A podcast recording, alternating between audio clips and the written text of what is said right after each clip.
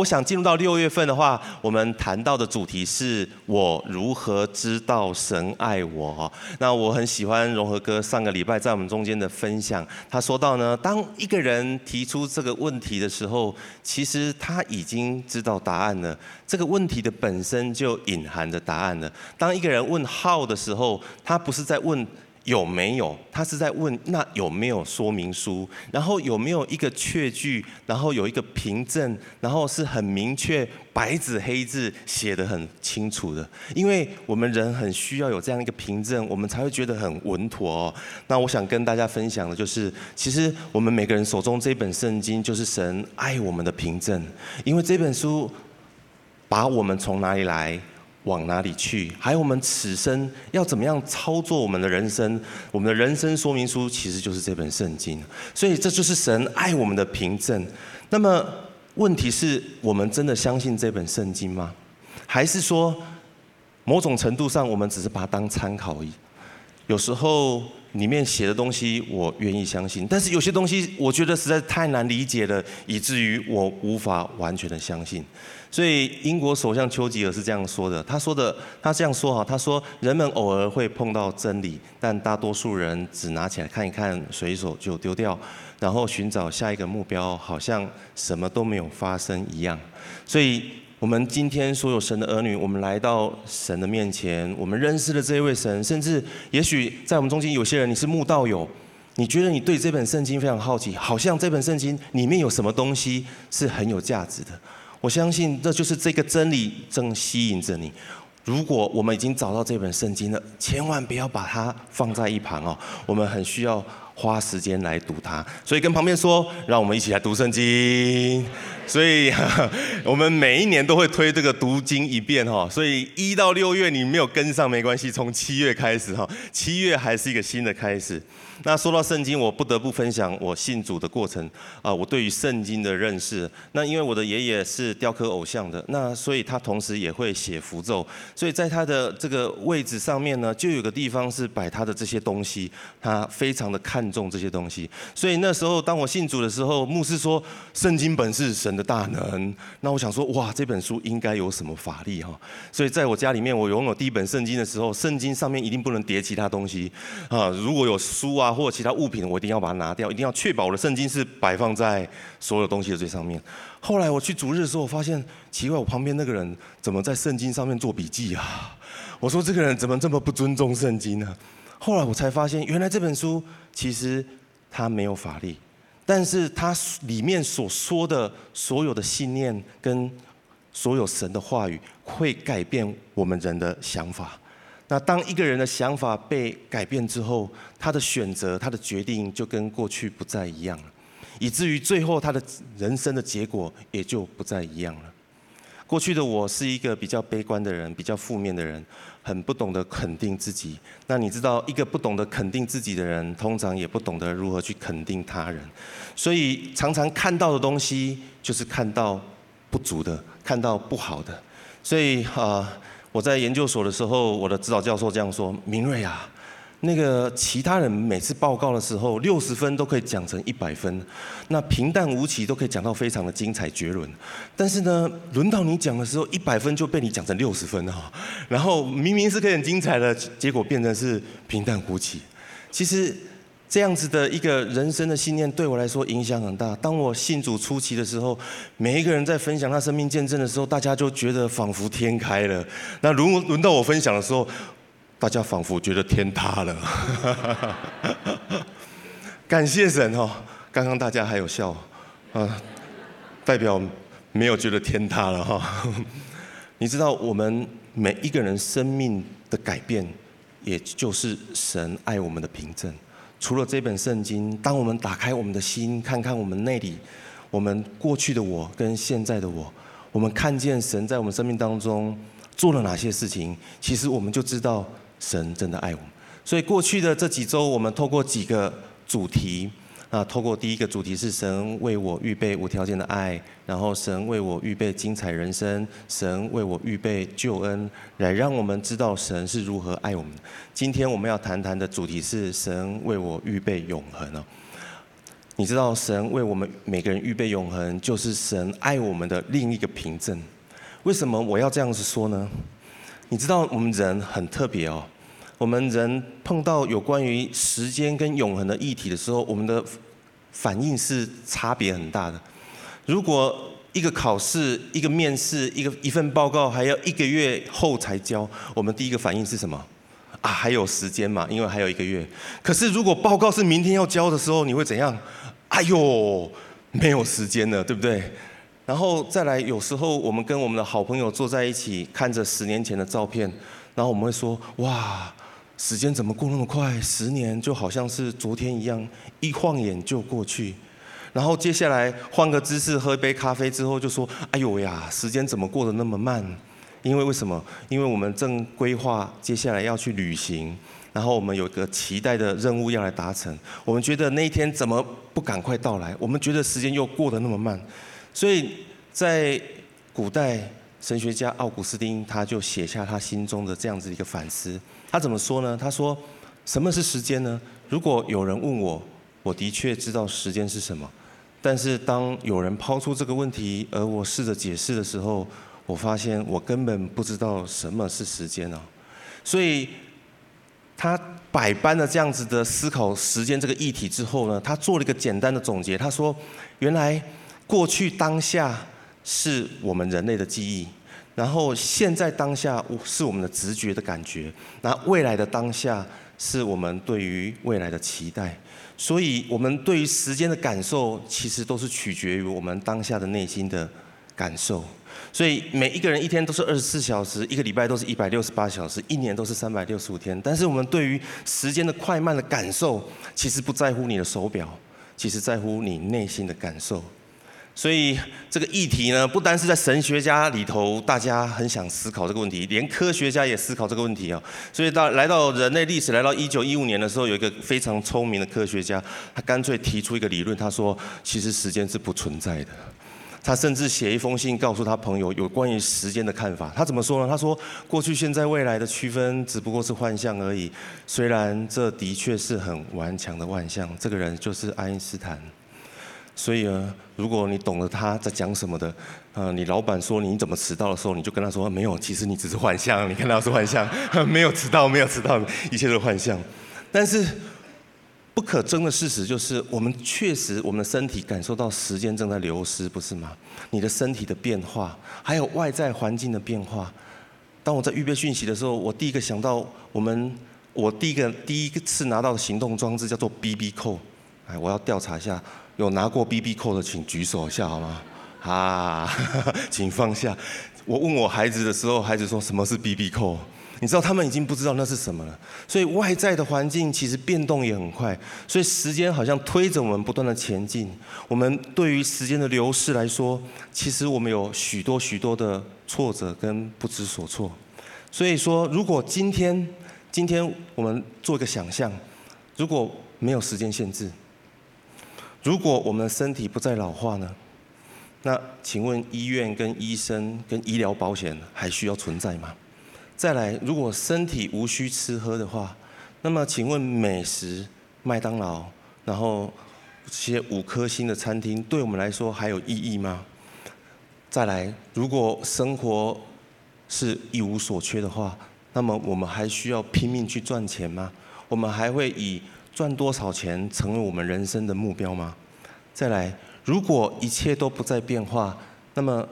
你想将你的人生停格在你人生的哪个阶段？想象一下，你手中有个飞梭，你可以快转到你五岁，也可以快转到你九十岁的时候。那么你希望你停在哪个阶段的你，然后存到永恒呢？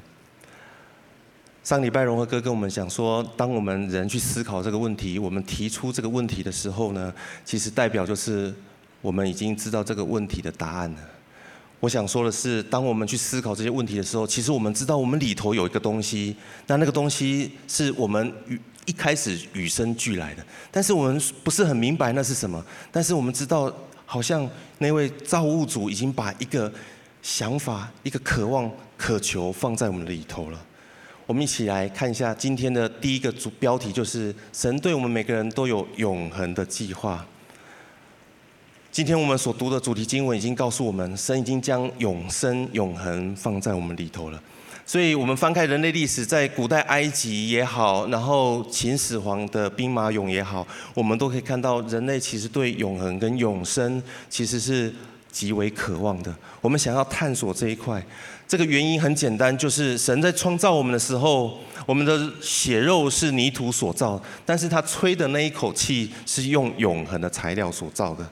所以今天我们所读的经文这边告诉我们说，神造万物，各按其时成为美好，又将永生安置在世人心里。然而神从始至终的作为，人不能参透。我们对于永恒有一种渴望，对于永生也有一种期待，可是我们实在不了解那到底是什么。但是我们又不得不不能否认说，我们心中有这样的渴求。所以到今天，即使到今天，你可以看见世界上有许多人，即使他已经拥有很多的物质了，拥有很好的车子、很好的房子、很好的存款，可是他内心里面始终感觉到仍然不满足。呃，前一阵子呢，我们家的儿子，我让他跟他的好朋友去玩，那他们有一个很好的下午，跟他的朋友一起玩 Switch， 然后吃很美好的这个点心。然后我去载他回家的时候，我就问他说：“哎，今天玩得怎么样啊？很愉快吗？”他说：“啊、哦，很很开心，玩了什么，吃了什么。”但是最后他跟我说：“可是爸爸，我心中怎么会有一种空空的感觉？”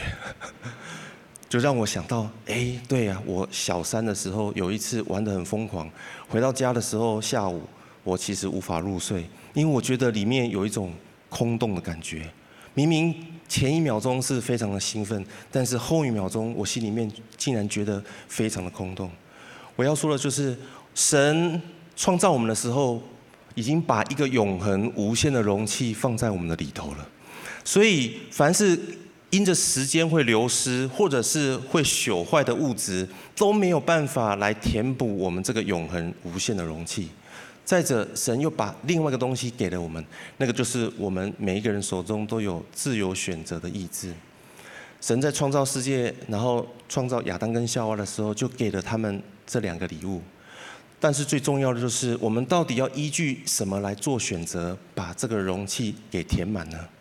所以我们都知道，这个在伊甸园发生的事情，就是仇敌来试探亚当跟夏娃，他试探他们，让他们用自己的意志去选择，要倚靠自己来填满这个永恒无限的容器，以至于他们就远离了神，落入罪的辖制了。我在讲的就是从那个时候到如今，我们每一个人都在经历，都在面对的，因为我们每个人都渴望我自己要选择我自己想要的，我自己知道我自己要的是什么，但是往往我们都是从我们眼睛看出去的来做选择。如果我们眼睛看得到的就是我们最大的边界，那么我们的人生的选择就落在这个范围里头。但是如果我们在做选择的时候是按照圣经以及神的眼光来做选择的话，那我们的人生的结局就是落在圣经的真理以及神的眼光的范围内。所以如果一个人无法从物质的主义，从肉眼这些视觉可见的这种概念当中脱离出来，进入到真理当中，那一个人如果他进入到永恒里头，仍然是维持这样子的信念跟看法，那么对他来说是极为悲惨、极为痛苦的一件事情。啊，我曾经看过一部电影，那里面有个角色是这样，他里头充满了苦毒，因为他被错待，然后它里面有许多的愤怒，然后有许多的哀伤，还有许多的这些的呃，就是不能谅解。然后到有一天，他觉得他非常的痛苦，他想要来结束他自己的生命，但是他竟然发现另外一个更痛苦的事情，就是他竟然无法结束他的生命，所以他只能永远背着这样子的一个重担一直活着。你知道，如果神对我们每一个人有永恒的计划，那么这样的计划绝对不是神起初他对我们的计划。所以在上个礼拜，融合哥在我们中间用修哥的一个图像来跟我们分享，你知道我们人就是按照神的形象所造的，那个就是一个永恒无限的器皿，那我们手中也有一个自由意志的选择权，而亚当夏娃按照自己的意识选了分别善恶树的果子，以至于我们就成了罪所捆绑的人。一直到那么一天，神预备了他独生爱子耶稣基督，全新完整的生命来到我们中间。然后这样的生命，因着我们相信，进到我们生命里头的时候，我们这个人就再次被神的永恒无限所填满。那个时候，我们心中的满足才是真真实实的，才不是这个世界上所提供给我们那短暂的满足。所以我要跟大家说的是，信靠耶稣是必须的，它不是个选项，因为它是唯一的选项。如果一个人他不相信主耶稣基督，那么他的结局就是永远活在罪的当中。这也就是耶稣基督为什么他要离开他永恒的宝座，进到我们有限的时间跟空间当中，他的目的就是为了要成全神对我们永恒美好的计划。我们一起来读一段经文，在启示录第二十一章第三节，一起来请。我听见有大声音从宝座出来，看哪，神的帐幕在人间，他要与人同住，他们要做他的子民，神要亲自与他们同在，做他们的神。圣经很清楚描述最后的那个柔美的图像，神要与我们同住。神是永恒无限的神，这位神他渴望与我们同住，我们做他的子民，他做我们的神。呃，我的孩子啊，每次要出游的时候，又是我谈到我儿子哈，他每次都会问我第一个问题，就是说我们要去住的地方高级吗？我说，所以如果不够高级，你就不去吗？他说没有了，去去去去去去去。然后我接着就问他下一个问题，就是那如果去一个地方很高级，只有你一个人去，或者去一个地方是很普通，但是我们全家人一起去，那你会做哪个选择？他说，嗯，那为什么我们没办法全家人一起去很高级的地方呢？我说你对高级有怎么有那么强的执着呢？他说，那你认为的高级到底长什么样子？他说，高级就是灯是要黄色的灯。然后灯是要有投射的，然后房间要有个立灯，然后最好呢，房间也要有个溜滑梯，然后我们住的地方最好也有游泳池。我说，哦，原来这是你觉得很高级的地方啊。你知道，当他每一次知道我们要去的地方有哪些条件是符合他期待的时候，他前一天晚上都睡不着觉。如果我们真实知道神为我们预备那永恒的基业是长什么样子，你会有多向往？如果神为我们预备的那个地方是没有痛苦，然后没有悲伤，没有眼泪，然后也不用写功课，然后也不用交报告，也不用赶时间，那也没有病痛，那么你心中有多向往呢？融合哥上个礼拜说，一个人有爱跟没有爱，他对任何事物的解读将有很大的差别。我这个礼拜要跟大家分享，一个人如果有永恒跟没有永恒的观点，他对于今生他人生的规划将会也会有很大的差别。所以在我们呃早先的这些属灵的前辈，当他触碰到神那永恒美好的计划的时候，他写下这样的感触，他说，在此世我们人生何其短暂，忧伤挂虑又何其短暂，在彼世我们有永恒的生命，却没有哀愁的眼泪。那里有我神、我王和我的永分，都在他完满无缺的恩典之中。那时我们将得见他荣光，并且面对面敬拜他，直到永世无休。我相信一个人如果可以写下这样子心中的感触，代表是他在灵里面，绝对不是用他的肉眼，是用他的灵去看见神为他所预备那永恒美好的计划。来到这边，也许仍然会有一些人说，可是我活在当下，我每天回到家里面去，主日结束之后回到家里面去，就是柴米油盐酱醋茶。你这个永恒对我来说实在是太遥远了，我觉得跟我之间的连结好像没那么强。所以我要给大家今天第二个标题，就是，所以我们很需要活在当下，但是我们仍然保持连结于永恒。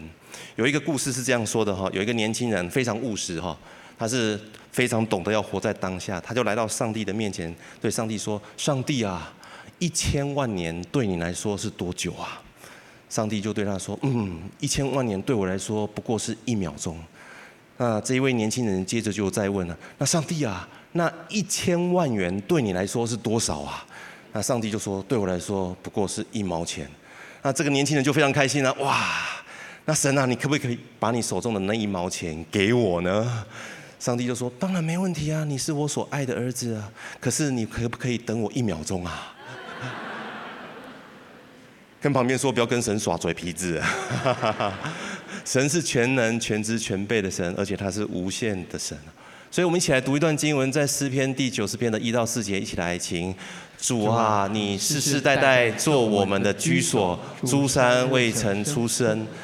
地与世界你未曾造成，从亘古到永远，你是神。你使人归于尘土，说你们世人要归回。在你看来，千年如已过的昨日，又如夜更的一更。回到刚刚那个年轻人的对话，我觉得那个年轻人跟上帝的对话虽然是一个虚构的故事，可是我觉得很真实哈。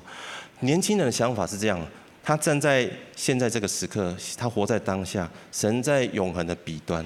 所以他想做的一件事情，就是以他现在所站的位置，成为他人生规划的终点站。所以他要伸手到那永恒的彼端，去拿一些资源来到现在这个地方来使用。这个观点其实也没有错，但是还有另外一个观点，为什么忽略掉了呢？我们为什么不把它翻过来？如果以神为我们的终点，我们现在只是个起点呢？一样的对话，神啊，既然你看千年、千万年如同一秒，那你可不可以允许我，让我从这个位置走到你里面，在你里面待一秒钟呢？再者，当我进到你里面的时候，你愿意让我将我手中的这一毛钱放在你的手里吗？哪怕是半毛钱，我们将半毛钱放在神的神的手中，神都可以把它变成是一千万，不是吗？那一秒钟在我们手中就是一秒，那一毛钱在我们手中就是一毛，但是在神手中就未必是如此了。所以我们每一个人每一个礼拜来到这个地方主日，我们其实就是进入到神永恒的同在当中，不是吗？我们在这边敬拜唱诗歌的时候，也许你出门的时候，你心中仍然是有些重担，那你心里面有些委屈，是你没有办法对你的太太跟先生说的。但是你来到这边，你一敬拜一祷告的时候，你感受到仿佛有人理解你心中的痛苦跟委屈，还有就是你身上有一些的重担，好像你在被祷告被服侍的过程当中，你无法解释，那个重担好像瞬间就消失一样。再者，你思绪非常清楚，你知道你过去这一个礼拜其实很糟糕，问题都没有解决。明天要上班，第一件八点八点要开晨会的时候，那个问题一定会爆出来。可是，在当下你在敬拜神的时候，好像有一个极其呃就是稳妥的宁静把你围绕住，让你知道你现在是可以安然躺卧在神的怀中的。你知道那个力量不是源自于你自己的意志力，你知道那是从神而来的。内心的杂讯似乎都被关掉了，你可以在这个地方停留在神的圣所当中，与神相交。所以诗人在诗篇是这样说的：我宁愿在你殿宇当中一日，胜过在世上千日，不是吗？所以那个患血漏的妇人，当他在那个嘈杂的人群当中的时候，他只有一个念头，就是主啊，我要抓到你的衣穗子。当我触碰到你衣穗子的时候，我可以进入到你那永恒无限的源头当中。以至于当他在人群当中触摸到耶稣的衣角的时候，有能力从耶稣的身上出去，然后医治了他，使他的生命可以得着恢复。这就是我们每一个礼拜来到这个地方敬拜神很重要的一个目的，就是我们要进入到神的同在当中。你说也许在线上可以，但是我要说在现现场就是有不一样的恩膏，因为你心中所渴慕所向往的程度是不一样的。所以在启示录二十一章第六节，圣经是这样说的，他说我又对他又对我说，都成了，我是 Alpha， 我是 Omega， 我是初，我是终，我要将生命之泉的水白白赐给那口渴的人喝。这就是神，他渴望将他一切的丰富跟丰满来赐给那口渴的人喝。我觉得数学是很有意思的一件事情哦。我觉得数学其实跟神学有点相关啊。来，我们做一个简单的测验，来，一加二加三加四等于多少呢？答案很简单，是十哈。那如果一加二加三加无限，答案是多少呢？无限。所以如果我们每一个人在灵里面进入到那永恒无限的神里头，那我可以说，现在就是永恒，不是吗？永恒其实并不遥远，那关键在于你活在当下的时候，你能不能让你的灵跟神的灵能够连接上？你是否能够意识到你的灵其实可以进入到永恒神的里面？当你意识到这件事情的时候，我相信那个时刻就是永恒。呃，在二零一二年的时候，我是二零一零年年底来到台中，进入到金旗教会。一一年呢，跑完整个呃成长门徒领袖。那一二年的时候，进入到领袖之夜之夜，成为这个核心同工。那在我翻开我的那时候的 Q T 本哦，翻开到二零一二年的九月十九号。那那一天 Q T 本是这样记载的：那一天很糟糕，因为早上呢，啊，在工作上非常的不顺利。那么下午的时候，牙齿突然间咬到很硬的东西又崩掉，所以很痛。然后中间又有一堆琐碎的杂事，非常的烦扰。然后到了晚上回到家，本来想休息的一下的时候，突然接到我领袖电话说：“明瑞，下个月按立你成为小组长，你愿意吗？”我心里面想说：天哪，我现在心情这么糟糕，你怎么会问我这个问题呢？但是你知道那天早上，就在那天早上，我 Q T 的经文是诗篇一百一十四篇，我念给大家听。那段经文是这样说的：大地啊，你因见主的面，就是雅各神的面，便要震动。他要叫磐石变为水池，叫坚石变为泉源。我那时候写下，如果连大地见了神的面都要震动，大山踊跃，小山跳舞，那么到底还有什么事情是神不能解决的呢？所以我在 Q T 本的下方是这样写的，在晚上的时候再补充上去写说，我今天理当应该是极为焦虑不安的，但是一整天不知道为什么竟然是极其平安，以至于晚上打电话给我的小组长，呃，我的领袖。他问我说：“你要不要成为小组长？”之后，我二话不说就说：“没问题，我预备好了。”如果不是那天早上的 Q T， 如果不是那天早上神对我说话，也许我今天没有办法站在这边继续来服侍神。当我们每天活在日常生活的柴米油盐酱醋茶的时候，其实我们不可忘记的一件事情，就是透过读经祷告 Q T， 我们可以与神连结。所以圣经是这样说的：圣经说，要记住从前发生的事，我是上帝，没有别的，我是上帝，没有别的可以跟我相比。从起初我就预言终局，我早就宣布将来要发生的事。我说，我绝对不改变计划，我的旨意我一定实现。这是神对我们的应许，当他对我们所陈明的这些永恒无限的计划，他说他一定必然成就。那问题是我们是否时常活在当下，然后连结于永恒呢？第三个，今天要给大家今天第三个标题是：那么我们既然活在当下，我们怎么样有效地运用我们的有限时间呢？那我们很需要将有限的时间存入到永恒当中。啊，有一次去啊这个银行要做汇款跟存款的动作，那大家知道吗？当我们去银行的时候，要把现金要放入银行的时候，银行的行员一定会做一件事情是什么？验钞嘛，对不对？而且一定会验两次，甚至会用不一样的机器来验。那那一次啊，我要办一些业务的时候，验完的时候，他就抽出另外一张五百块钱，他就对我说：“先生，这张五百块看起来很旧，但是它是假的。”那你要再补五百块给我。我说：“可是那我的五百块呢？”他说：“不好意思，五百块就没了。”我说：“怎么会是这样子呢？你难道不能把那五百块还我吗？”他说：“不行，因为这一张是假钞。如果我再把假钞还给你，你拿再拿去用的话，那我就是让你触法了。”哇！我就想说，哇，天哪，我的五百块就这样子没了，怎么会这样子呢？你知道，我们有限的人生也是这样。当我们要将我们的有限的生命时间要存入永恒的时候，中间一定会经过一个真理的验钞机。所有跟真理相关的才有办法存入永恒，如果是跟真理无关的，都会被滤掉。因为圣经这样告诉我们。我们一起来读这段经文好吗？在哥林多前书第三章十三节到十五节，一起来请。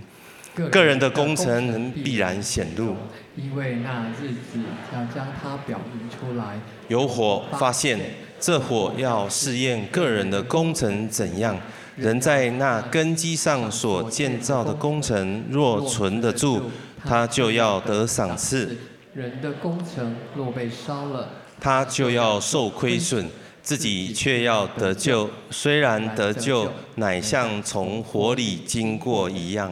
所以这段经文很清楚地告诉我们，我们每一个人都是神的儿女，我们都已经已然得救了。但是我们在得救的根基上，要用什么东西来建造，那结局所得的奖赏将会有很大的不同。如果你是用金银财宝、金银宝石，就能够存到永恒；如果你是用草木禾秸，那么就会被烧尽。那这时候你就会问，那什么是金银宝石呢？金银宝石就是你的信仰非常纯正。那什么是信仰纯正呢？信仰纯正就是当我们读了圣经，当我们领受神对我们所说的话，我们就照着我们所听见、我们所读的，我们去行。这就是我们的信仰纯正，也就是用金银宝石来建造我们的产业。那什么是草木禾秸呢？草木禾秸就是啊，这个圣经就是当参考就好，今天有感动就 follow， 今天如果没感动，明天有感动再来说。那么这样子对你来说，信仰就是可有可无。那么你所建造的，就是用草木禾秸来建造。所以圣经告诉我们说，我们工程若被烧了，那这个人就要受亏损，自己要得救，仍然能够得救，但是却如同像火里经过一样。这异味就是身上会带着什么味道，你知道吗？烧焦味嘛，对不对？哈，跟旁边说你身上没有烧焦味。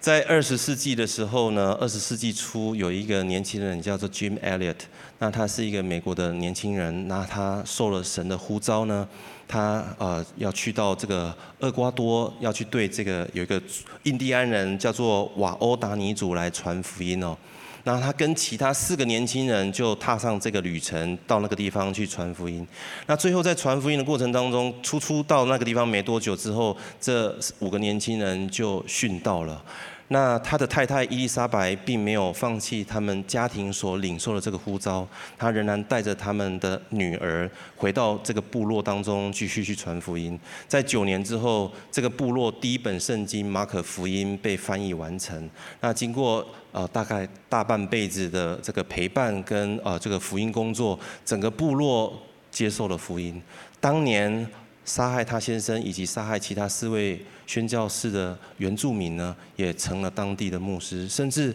为曾经所杀害宣教士的孩子来进行施洗啊。那 Jim Elliot 他啊、呃，这个过世的时候年纪还没有到三十岁，他说了一段话。其实非常激励人，也激励了我，要跟大家来分享。他是这样说的，英文我就不念了哦，我就念中文的部分。他说呢，那真正有智慧的，晓得给出那留不住的，去获得获取那不能失去的。虽然这位年轻人他在踏上宣教旅程没多久之后他就殉道了，但是从永恒的角度来说，神看他这件事情已然成就。意味着就是当他踏出宣教旅程的那一步的时候，神从永恒当中已经看见这件事情完成了。所以当时候人们可能觉得，主啊，怎么会有这种事情发生？但是从永恒的角度来看，以及包含现在我们每个人来看，我们看见这件事情是不是神已经成就了呢？是的，我们看见神已经成就了。所以我们的一生如果不知道有永恒，那我们就不知道怎么样将我们有限的时间存入到永恒。如今我们知道神对我们每个人都永恒的计划，我们就需要有智慧的将有限的时间按着真理、按着神的话语存入到永恒当中。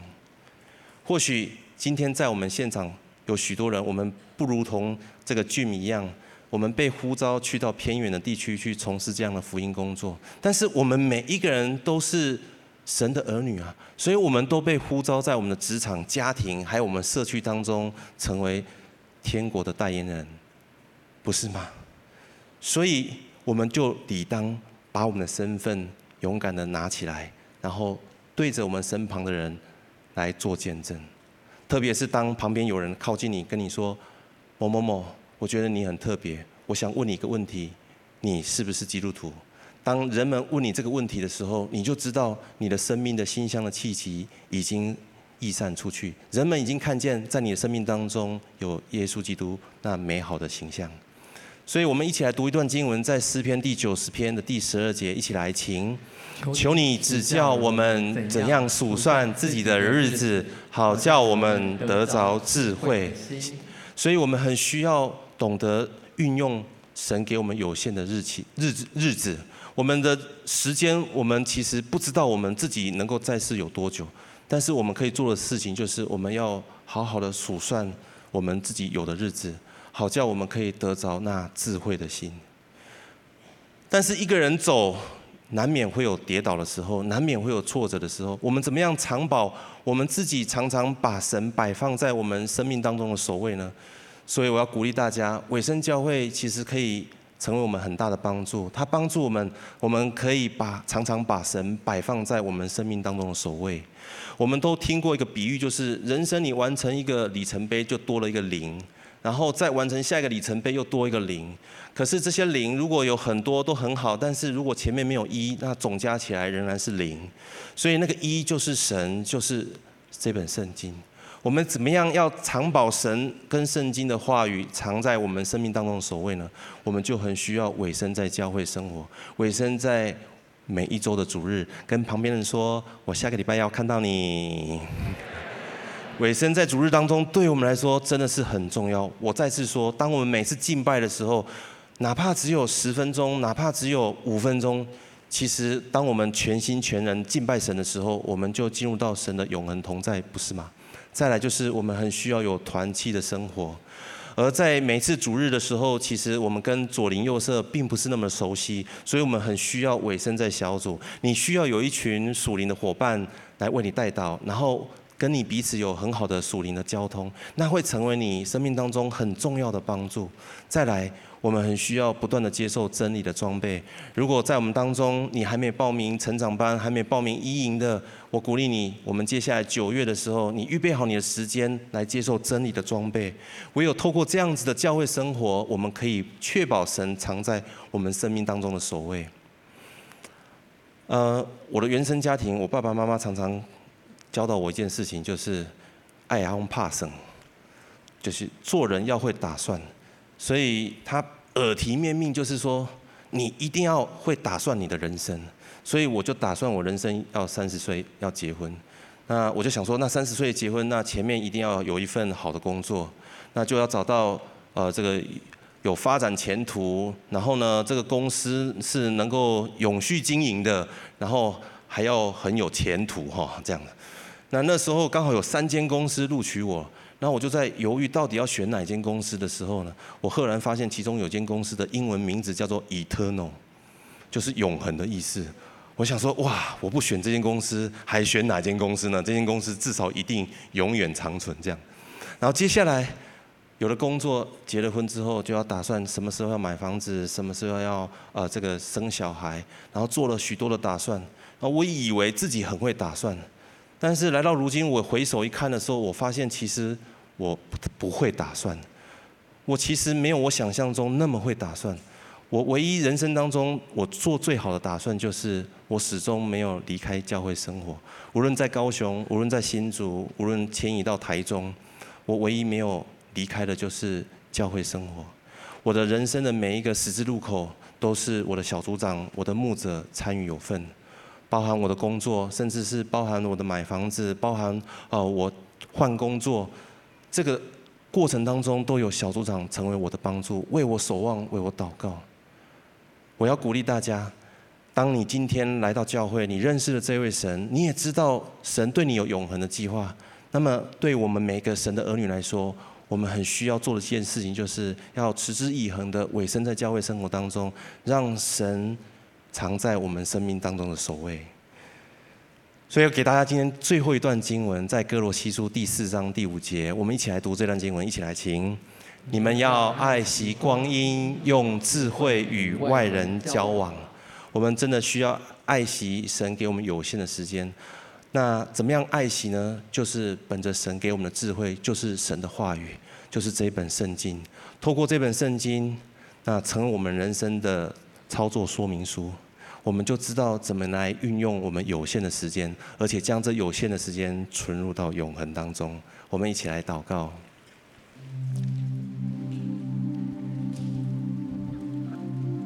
主耶稣，谢谢你透过今天你自己的话语来触动我们每个人的心。主，从你的话语当中，我们真的是看见神你为我们预备的永恒的基业是何等的美好，以至于我们我们的心里面是充满着向往，然后我们心里面是充满着渴望。虽然我们是活在当下，但是我们知道我们灵里面可以是可以随时与神你来连接，更是我们可以按照神你话语的教导，将我们有限的时间能够存入到永恒当中，成为我们永恒的产业，成为我们永恒的奖赏。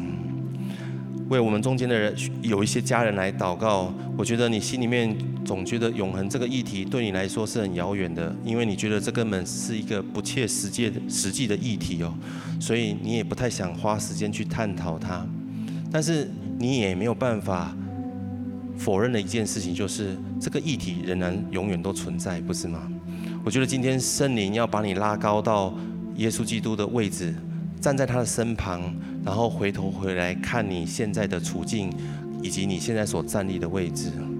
我相信当你站在耶稣基督的宝座旁边来看待你现在的角色跟你的位置的时候，你将会有不同的眼光来规划你接下来的人生。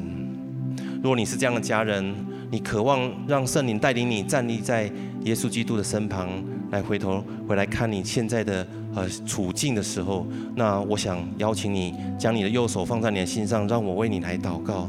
再者，在我们当中有一些人，你觉得教会生活可有可无啊，反正现在网络发达啊，要逛哪间教会都可以啊，反正都是一起敬拜神，一起追求神啊，我有空再来做这个选择就好了。我要好好的活在当下，今天主题也这么说了，要活在当下，不是吗？但是我觉得今天圣灵好像要鼓励你，提醒你，没有错，我们人是要务实，神也要我们是成为一个很务实实际的人，他不是要我们望风捕云，好像是做常常在做白日梦。但是神也不要我们忘记一件事情，我们里头有用他永恒材料所打造的灵，而这个灵需要时常与神来连结。我觉得神要鼓励我们当中有些人，你对于委身教会这件议题是没有概念的，好不好？你今天你就抬起头来，然后来仰望神，也打开你的心，让神的话语进到你的里面，让你知道，让你也明白，然后让你也感受到委身在教会对你来说是何其的重要。若是这样的家人，我要为你来祷告，我要邀请你将你的右手放在你心上，让我来为你祷告。最后就是我们当中有一些人，其实你已经领受到从神而来的呼召了，你知道神呼召你在职场，以及神已经呼召你有一天你要全职来服侍他，跟随他。无论你的呼召是在职场上侍奉神，还是全职来侍奉神，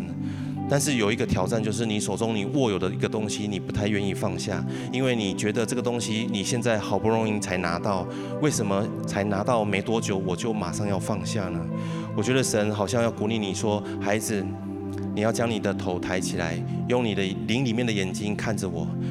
你看着我的时候，你就会发现我为你预备了超乎你手中所握有的这一切。好不好？将你手中所握有的这个东西先放开，让你手中的有限放到我的手中，可以成为那无限永恒的祝福。如果你是有这样渴望，你知道神已经有给你这样呼召，你也愿意再次的来到神面前做这样子的一个决定的话，那么我要邀请你将你的手放在你的心上，让我为你来祷告。主耶稣，我们要再次为了今天所有每一个按手在我们心上的家人来祷告。主啊，他们用最实际的行动来表明，主我愿意，主我愿意，主我愿意。虽然我们仍然不知道接下来你要怎么样在我们面前带领我们，但是我们现在做了一个决定，就是我们愿意选择相信，我们愿意选择让那永恒无限的神来满足我们这个永恒无限的器皿，好让我们活在当下，连结于永恒，好让我们可以按照神你智慧的话语，将有限的时间存入永恒当中。祷告奉靠耶稣基督的名，阿们。接着我们继续闭上眼睛好吗？我要邀请今天第一次来到我们当中，或第二次来到我们当中的新朋友，或者是慕道友，也许这个信仰对你来说你还在摸索，还在探索，但是我要邀请你，今天你既然听到这个讯息，也聆听领受神呃给你的这一段经文，那我要邀请你，你空手而来，不要空手而回。邀请你跟我一起来做祷告，我祷告一句，你就跟着我祷告一句，好吗？亲爱的耶稣，我承认你是真神，我承认你是真神，我也愿意打开我的心，我愿意打开我的心，邀请你进到我的心中，邀请你进到我的心中，成为我的救主，成为我的救主，也成为我的满足，也成为我的满足。我要承认我过去所得罪你的，我要承认我过去所得罪你的。从今以后，从今以后，我选择相信你，我选择相信你。我也选择跟随你，我也选择跟随你。我这样祷告，我这样祷告，奉靠耶稣基督的名，奉靠耶稣基督的名，阿们。如果你刚刚跟我做了这样祷告，我要恭喜来到我们当中的新朋友，继续委身在金旗教会的生活，然后也进入到小组当中，让我们让你可以更多的认识神，好不好？我们一起从位置上站立起来，好吗？我们用这首诗歌来回应神。